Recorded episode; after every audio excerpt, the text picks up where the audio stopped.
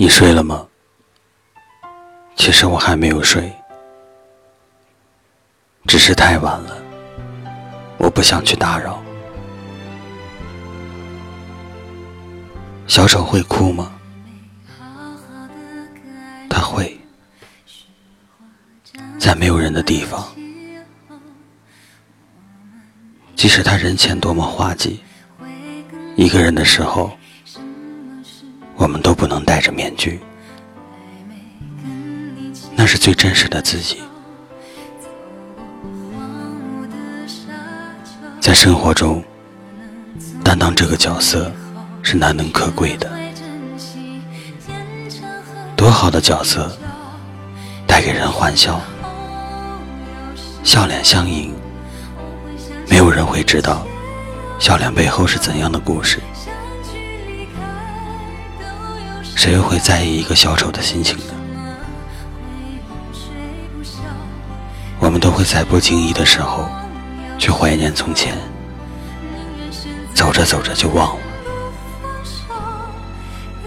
忘掉的都是个人觉得不重要的记忆吧。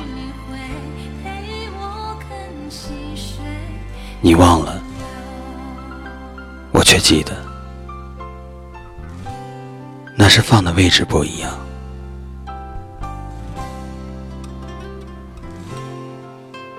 你身边曾经有一个心地善良的小丑，他陪着你，你还记得吗？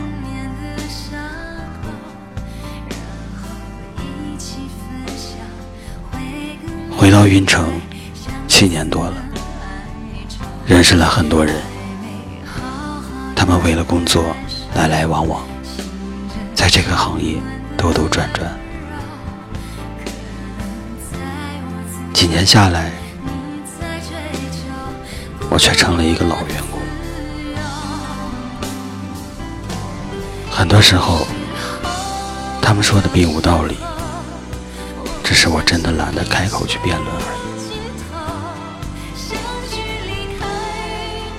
到最后。其实我觉得，小丑好像说的就是我吧。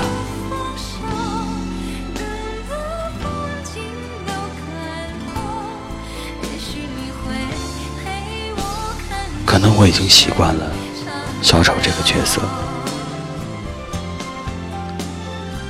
心目中的小丑是善良的小丑。可爱的，乐观的，他给人带来欢笑。二零一八年，加油吧！祝我幸福。